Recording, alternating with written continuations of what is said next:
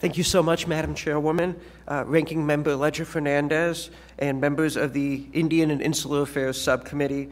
My name is Nicholas Lovesee. I am Director of Policy for the Native American Finance Officers Association, and would like to thank you for the time uh, to speak with you today about tribal uh, autonomy and energy development.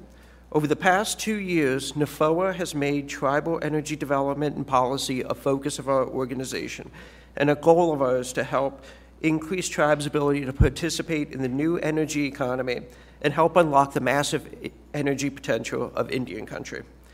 There's two points I really want to stress before continuing. First, there should be a focus on leveling the playing field and ensuring that tribes have a fair opportunity to compete. Fair. Second, NAFOA is energy source agnostic. Uh, a crucial part of tribal self determination is being allowed to make the decisions based upon the unique needs and situations of any individual tribe. So, first, I'd like to talk about the Loan Program Office. Uh, last summer, as part of the Inflation Reduction Act, they made an important change of allowing the Loan Program Office to offer loans directly. Previously, they'd had to go through a third party. Uh, this is an important change and hopefully will help decrease some of the friction in the process of offering loans. Additionally, they changed uh, from 2 billion to 20 billion the amount of loans that are able for the LPO to offer. Uh, these changes are a major step forward. Unfortunately, we've yet to see LPO grant any loans, and there are unnecessary stumbling blocks in the way. Also, in the IRA were provisions limiting the use of appropriated funds by making the loan subject to federal support restrictions.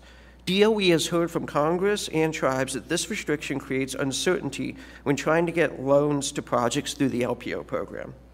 Also, part of the IRA, Congress made an exciting, well, I guess I'm kind of stretching the definition of exciting, change to tribal energy development by allowing tribes to access the federal direct pay clean energy tax credits. Adding up these bonuses, these credits potentially enable a tribe to cover 70% of a project's cost. NAFOA has been working with the Department of Treasury to ensure that information about these changes in tax credits are available to all tribes that are interested in taking advantage of them. However, it's been slow to get guidance out, and this has caused a number of programs to enter essentially a holding pattern while they wait to find out what's going to be available with direct pay credits. Uh, for almost a year now, tribes have had to wait for Treasury to release guidance. And even though they've started the process, they haven't completed it, and there are still important questions remaining outstanding. Another important area that's blocking tribal energy development is lack of uh, decision making on tribally chartered corporations. NAFOA participated with uh, TETRA and NCAI as part of a Department of Treasury Dear Tribal Leader letter sent around in May of this year. Per the Department of Treasury's letter, presently there is no guidance addresses the federal tax status of corporations chartered under tribal law that may be wholly owned, majority owned, or jointly owned by tribes.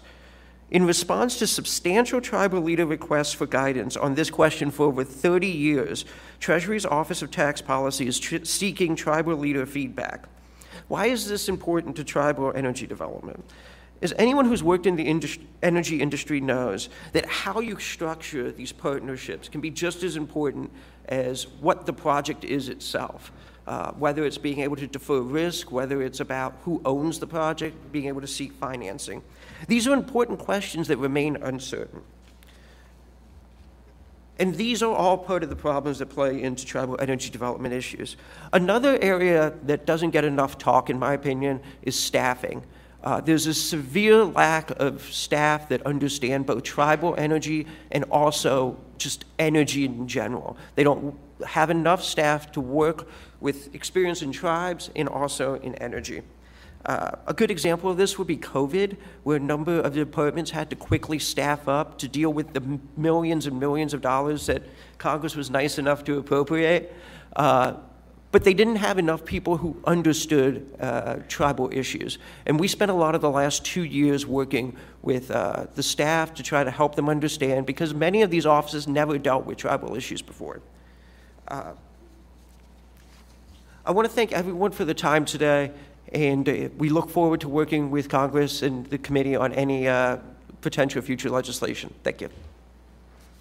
I thank the witness for his testimony. And the chair now recognizes Ms. Bidtah Becker for five minutes.